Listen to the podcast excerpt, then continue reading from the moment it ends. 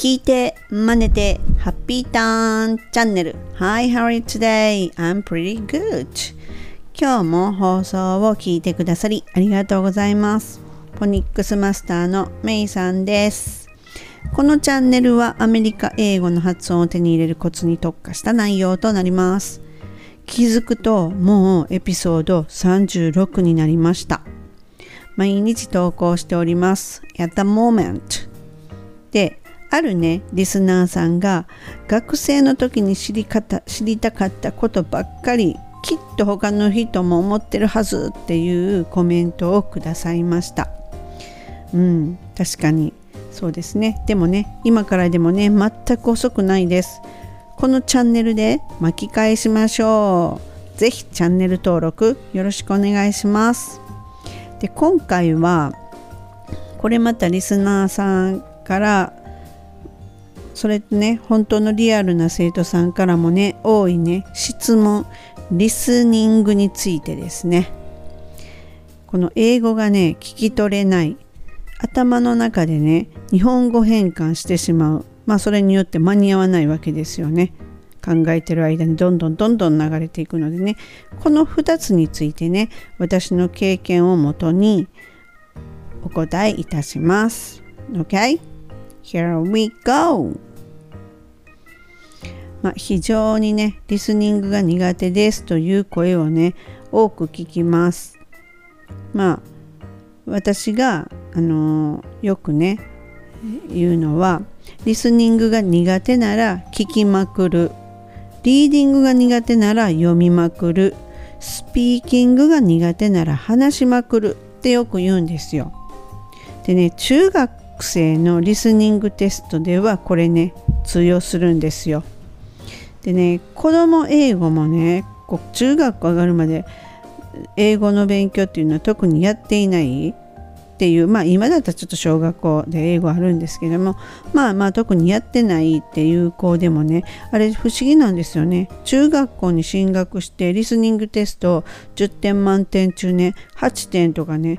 取るっていう子が結構ほんとあるあるなんですよ。100点満点なのに8点っていう子もあるんですよね。だからリスニングで稼いでるんですよ。ほんとね、ちょっとこそ感心できないんですけど、まあまあそんなことがあるんですね。でね、あのー、その場合ね、リスニング力っていうよりかは、その想像力とか感っていうのがね、やっぱり働いてるんですよ。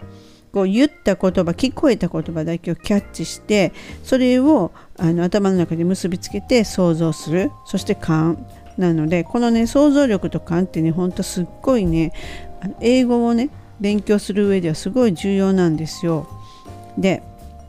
またこのね英語を英語で理解していくっていう上でもね重要になるんです。ただ高校生以上になってくるとこのリスニングの文章っていうのがねちょっとね複雑になってくるので最初と最後は耳に残ってるんだけど真ん中スポンと抜け落ちてるっていうそういうイメージ。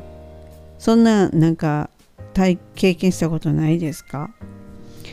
私もね昔はねそうだったんですよ。真ん中がねスポンと落ちちゃうんですよね、うん、でねこのね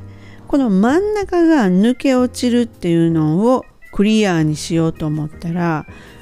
2つ必要なものがあると私は思っていてまず1つはあのフォニックスなんですよ。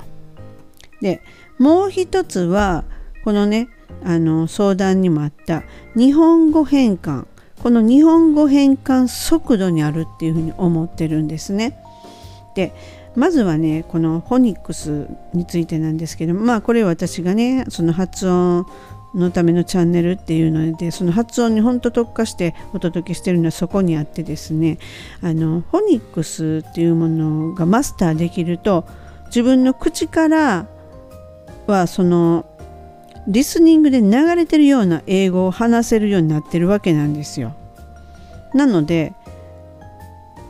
結局ねあの意味がねそのリスニングで聞いて意味がわかるかどうかそこはちょっと置いといてあの漢詞ね「あ」「and」だっていうのねそれまでがね聞き取れるようになるんです。で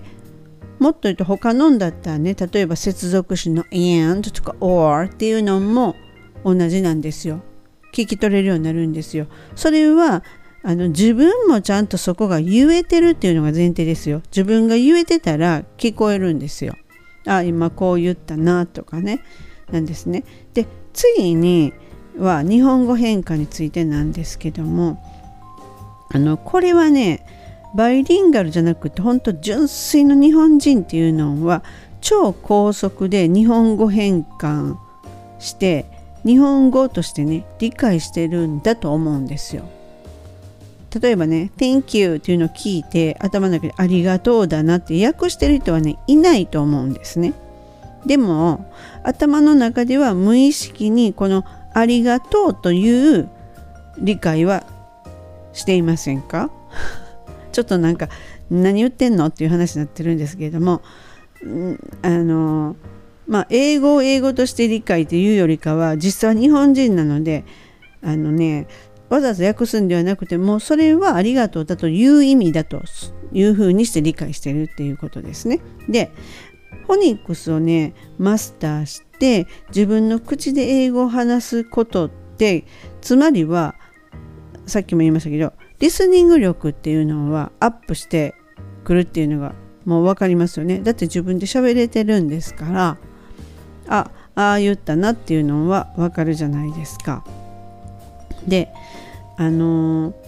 正直ねちょっと邪魔しているものがあるとすればというちょっとまあ包んで言いましたけどもあるんですよ。邪魔しているものがあると私は思ってるのが学校のやっぱり英語教育になると思っていてそれはあのまずね私は生徒にはね書いてある通りに訳させるんですよ。例えば Sandy seems very worried about the result. Sandy seems very worried about the result. っていうのがあります。その時っていうのはサンディはむっちゃ心配してるみたいだ。その結果を。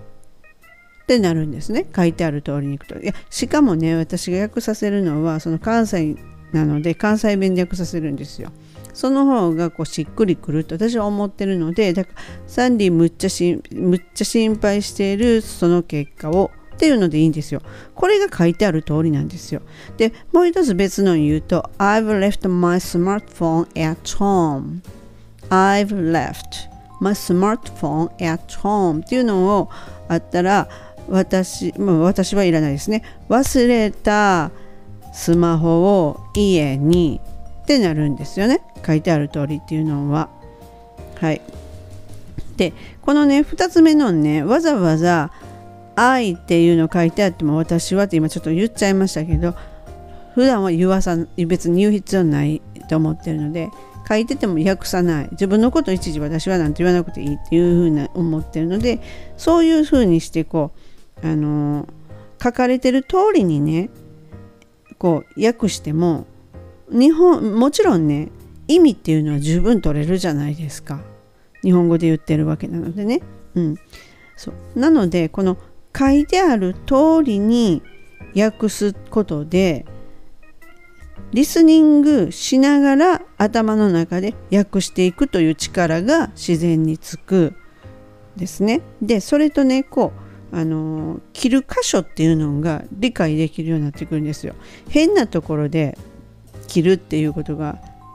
まずなくなる。その変なとこで切るっていうことは話していて変なとこで切るとかね。例えばリーディングしてて変なとこで切るとかっていうことをこの塊っていうのがこ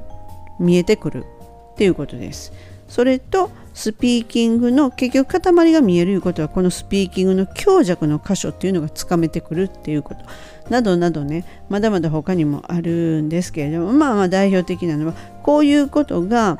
同時にね身についてくるので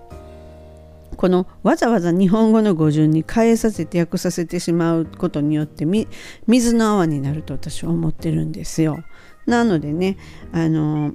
頭からね訳すっていうことはその書いてある通りね訳すっていうことはすごく重要なわけなんですよリスニングのリスニング力をつけるにあたってね。で今回のこのえー、っとですね、ご相談のリスニングが聞き取れない頭の中で日本語変換してしまうっていうことについては、えー、とまずフォニックスに従ってスピーキングの練習をして完璧にフォニックスをマスターすることでそれはもうリスニング自然と英語は聞こえてくるようになります。そして日本語変換に関してはあの書いてある語順の通りに理解していく掴んでいくっていうことをすることによってねリスニングしながら自然と頭の中で理解していける。この2点ですね。はい。是非ねやってみてくださいね。あ聞こえるようになったっていう日がね絶対来ますよ。はい。大丈夫です。その日が来ます。是非やってみてください。最後までご視聴いただき誠にありがとうございました。このチャンネルが気に入っていただけたらどうぞチャンネル登録よろしくお願いします。今日はこの辺で。See ya! めいさんでした。バイ。